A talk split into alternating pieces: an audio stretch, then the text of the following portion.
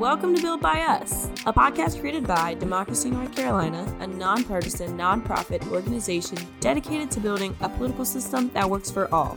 My name is Lucy Rodriguez. I'm your host, and in this episode, I'm joined by the Southeast Region and Cumberland County Commissioner at Large, Charles Evans, a formerly incarcerated individual, to talk about felon disenfranchisement in North Carolina. Commissioner Evans told us his story and weighed in on where he thinks North Carolina should be on this issue. It was really interesting learning about this issue from the perspective of a politician that has experienced this issue firsthand, and I hope you find our conversation as moving as I did.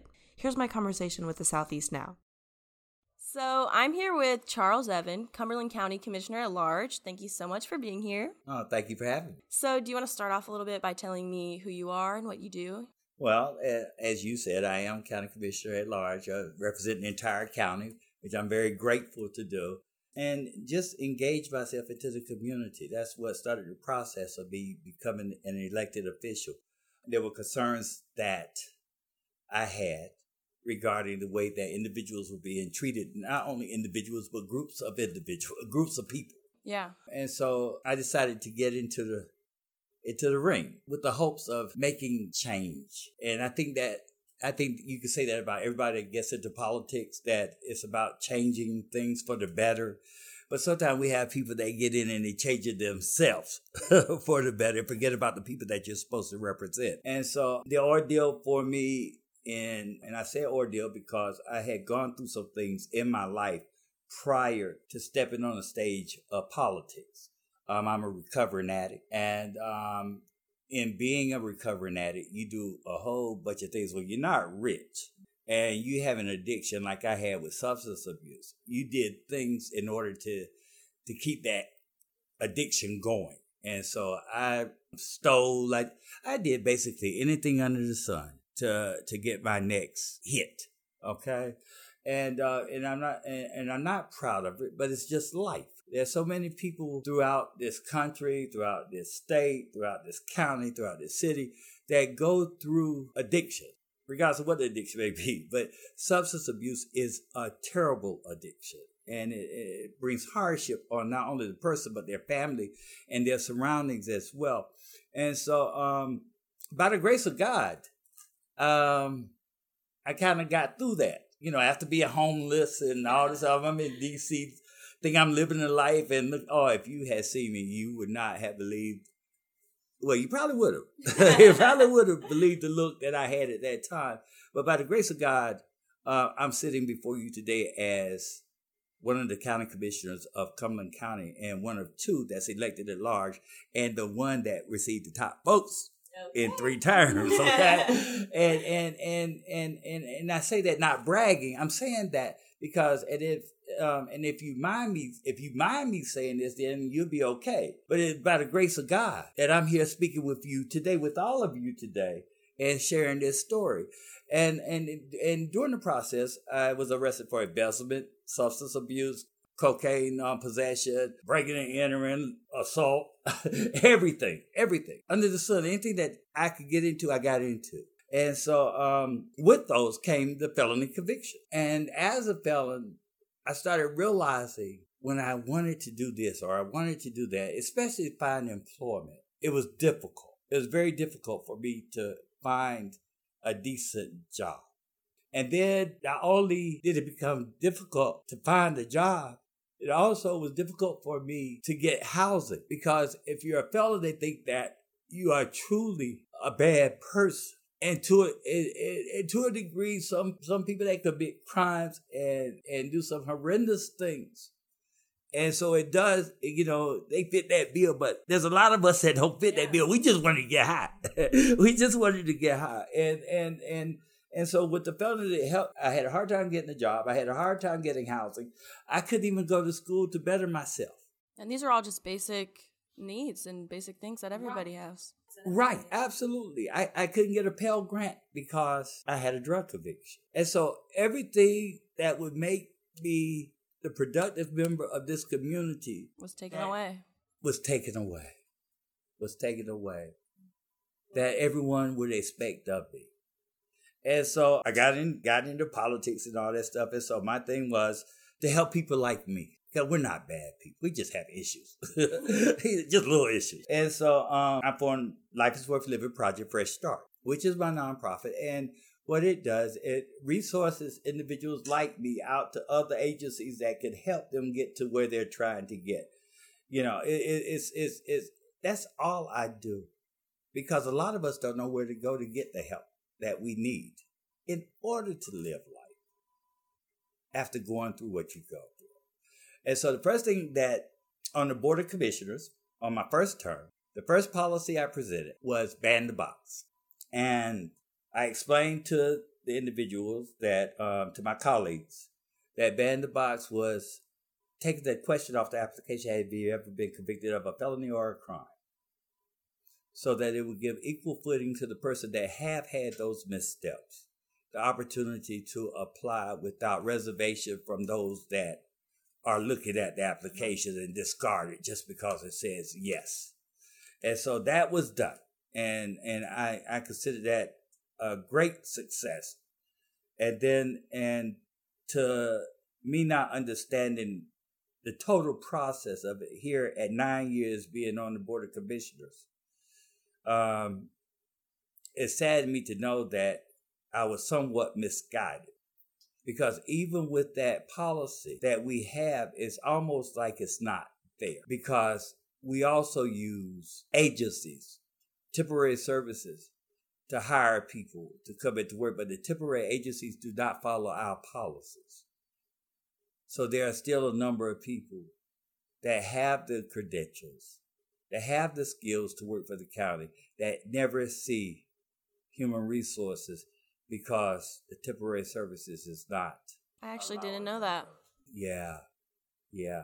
So on our first work session in August, it is back on the agenda to correct that problem, I hope.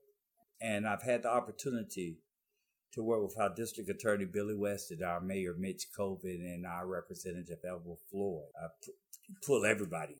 Get them all. Put them all in and work with um, the expungement clinic, which help individuals not of terrible crimes, but but crimes that will prevent you from living. And so there's been a number of individuals that have had records expunged here in Cumberland County, and I am so proud to be a part of that. I'm so honored that our district attorney decided to to work with us on that because without him it couldn't happen. And he and his staff was tremendous is tremendous because it's an annual event now. And the funny thing about it now is now it's called the Cumberland County Expungement Clinic. okay. So uh so I'm real happy. I'm real happy about that. Well, I'm really happy too. I'm happy you're here with us right now too. After all that and that you got to this point and you did get involved and now you're doing all these great things. So thank you for that. So just a little background on what we're talking about. Right now in North Carolina, under current law, if you are convicted of a felony, you temporarily lose your citizenship rights, including your right to vote. However, once you've completed all parts of your sentences, in North Carolina, this includes probation and parole, your citizenship rights are automatically restored, and that includes your right to vote. But under this current law, a lot of people are being punished for their past mistakes even after serving their time for it. And that's wrong because people deserve second chances. So, Commissioner, I know you've been an advocate for issues like this, as you just told us. Why is this issue important to you? Well, it, first of all, it's important. I, am going back to the days that I was on probation because my question was that the worst thing to me was that you took my right away to vote. I didn't care about anything else. My right to vote because so many people had died and so many people have gone through so some some hellacious acts just for that right to vote. And and to me, when I registered to vote, that was the thing. I was able to make a difference by just voting. And um, then when I was on probation, the probation officer then told me that I asked about my rights, and they said they said it's automatically restored. So now I'm questioning the system because people are, are, are under the assumption that once you complete your probation, your rights are automatically restored, and then you go vote and come to find out that your rights hadn't been restored. Why? Why? This is this is something that our representatives they're aware of it, I'm sure, but there's but there's some things that we have to apply pressure to to stop the bleeding And there's a lot of us that don't like applying pressure. People like your mentor, your director, Val Applewhite, and I'm saying this now, Val and I served on the city council together. And I mean, and we were at each other's throats. I mean, this young lady, but she stood up for what she believed was right. And I use her as a reference because there are so many of us. We get into the barbershop, we get in the beauty shop, we're at the mall and whatnot, we talk about all the ills, but we're not making an effort to change that. So the fight must begin and it must continue. So we have to talk to our representatives because that's they're in Raleigh. They're the ones that can change that and let them know we have if we have to sign petitions, if we have to go knocking on their doors, we'll do it. Just do it. Just do it. And make that difference.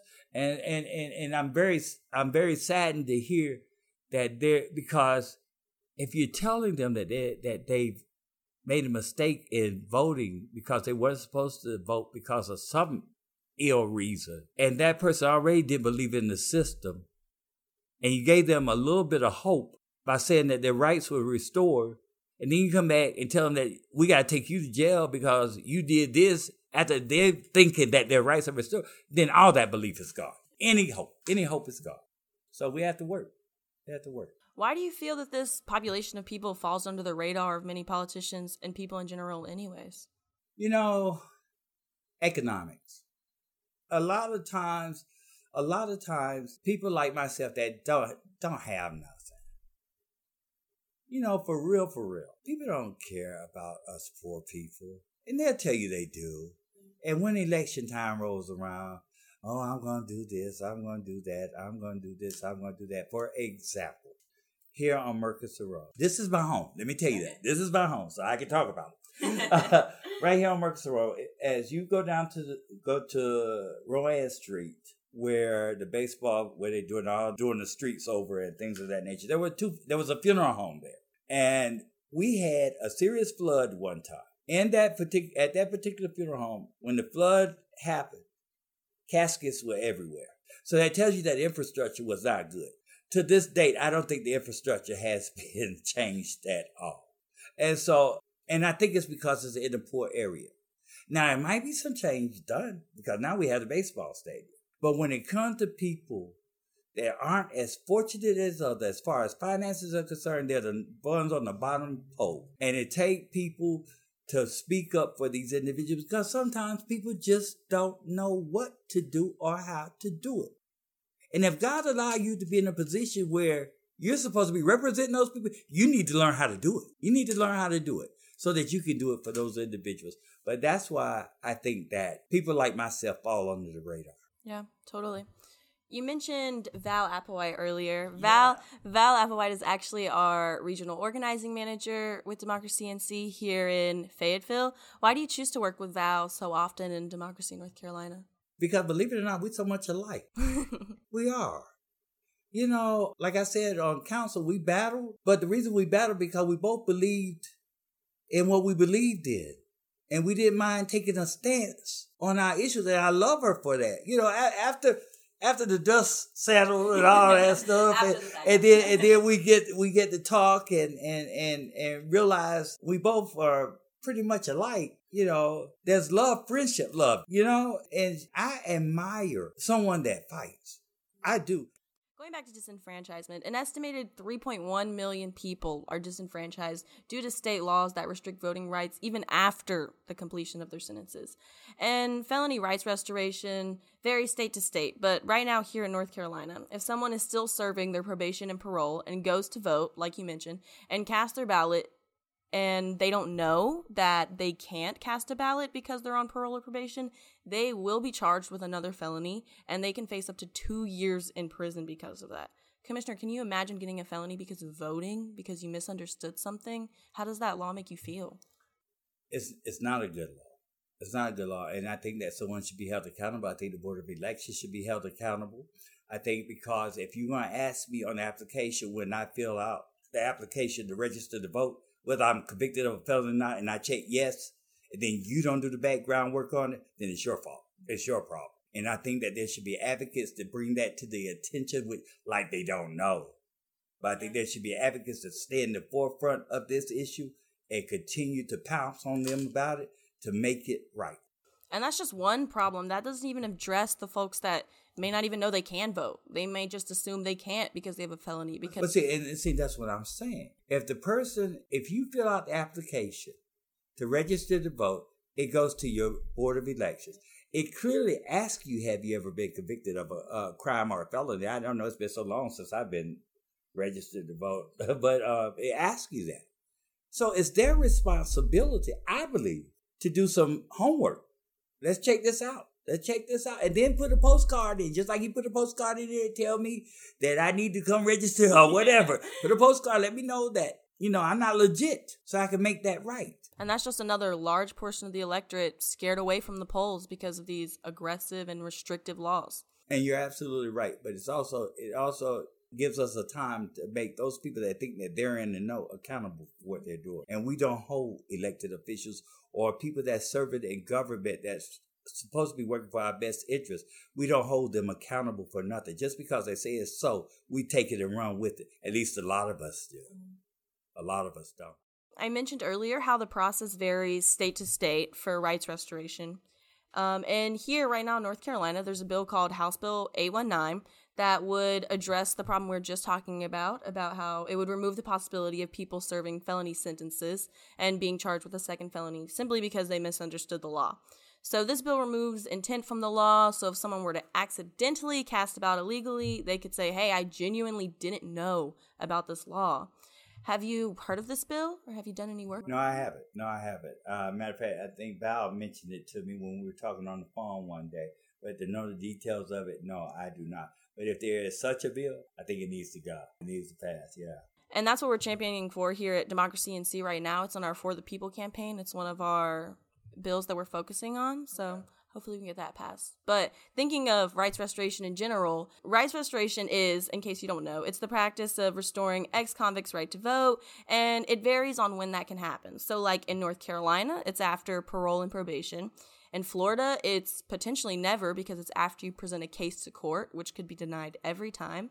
In Vermont and Maine, it's allowed, individuals are allowed to vote from prison.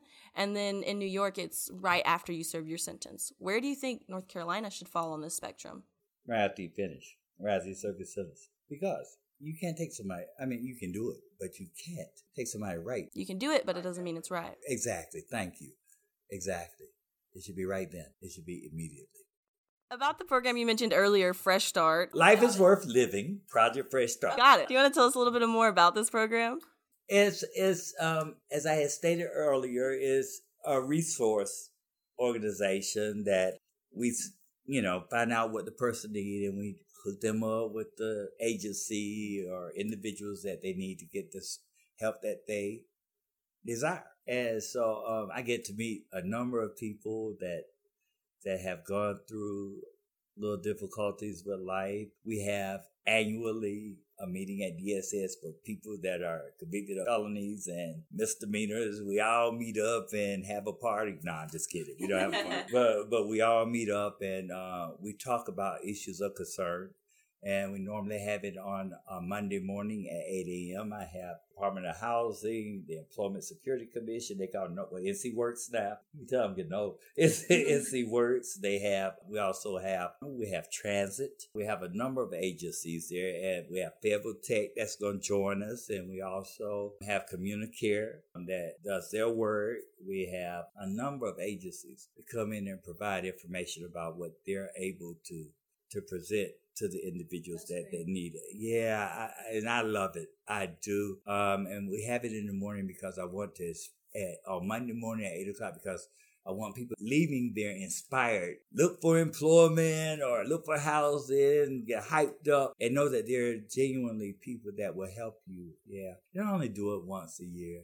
And it can be done more, but it's like a big family reunion. I love that. It's still making a difference. See the love. Yeah. It's that word hope. And so, like hope, you overcame your past and went on to win seats on Fayetteville City Council, like you mentioned, and now the Cumberland County Board of Commissioners. What would you say to other people who may be losing hope right now? Oh, don't give up. My God, don't give up. God, if if I could do it, anybody could do it. Trust me. Shucks, I'm getting ready to graduate from Fayetteville Tech. Look, look, I'm, I'm getting ready. I'm getting ready to get my degree, and that's only by the grace of God and determination. You can't let nobody stop you from moving forward. But also, that person needs somebody to encourage them too. So we got to be our brother's keeper. We got to encourage those that have had those difficulties and let them know that it's okay, that you're still one of God's children and that you're going to be fine and I'm here to help you. We got to do that. We got to do that the uh, resilience that you have, Charles. You remember when we served on city council and you lost your reelection. Yeah, it was in San Antonio. We were in San Antonio, yeah. and my friend, you were looking, you were sad. You were sad, and I said, Charles, it's okay. It's it's okay. Regroup, and you got this. Never did I expect that. Not only did you regroup, you would come back to Cumberland County and win a seat at large and be the highest vote getter. You worked that thing out when everybody counted you out. That's like amazing. And I just appreciate working with you. As we look back, those those were good times. And you were truly a servant to the people. You really, really was. It still is. It still is. And I know you get a number of calls. I know that people still ring your phone. And I still answer too, right? okay. So the okay. good thing about it is is that knowing people like you, knowing people on city council where although I'm not elected, I'm like, let me give Commissioner Evans my friend Charles a call. Mm-hmm. Uh, let me give you a call mm-hmm. and you always take my call and try to work things out for our for our community. And as you said earlier, we are um, a lot alike. We just use different tactics, but mm-hmm. at the mm-hmm. end of the day, exactly. it is all about the people of Fayetteville and, in Cumberland County. And and I'm proud to be your friend because I know your story, right? And it inspires. Me. And I'm equally as proud to be your friend. I I I, I love you. I love you as a dear sister. I mean, it's just it's just crazy. It's just crazy. But the bottom the bottom line is as much as we love each other, as much as we give so much to the community, and we do that because of our love for the community and for people. We have to learn, we have to learn how to embrace each other for, for who they are, regardless of how different they may be. And we have to respect them and we have to love them and do what we can to help them to get from point A to point B. That's why we were elected because people, they look at us they gave us their vote. And they gave us their vote for a reason because they believed in what we stood for. And just like you all are doing, working for Democracy North Carolina, people are believing in you because I heard somewhere Democracy North Carolina name pop up, and I'm like, okay, I'm familiar with that, you know. But the reason that they were talking about about the work that was being done by you all, and by you being interns you know, the, the, the, great thing is that I can, I can feel safe, I hope, and I'm sure I can feel safe in knowing that we're to be in good hands. Because for you to take the opportunity to study up and do what you need to do to be a part of this organization and then present yourself to the world as a representative of democracy in North Carolina, we have nothing to worry about. Nothing at all. Thank you so much for being here, talking to me today, telling me your story. You are so welcome. Thank you for having me. I appreciate it. Thanks for listening to this podcast made of, by, and for the people. We hope you would join us in creating a North Carolina that is built by us. Hey.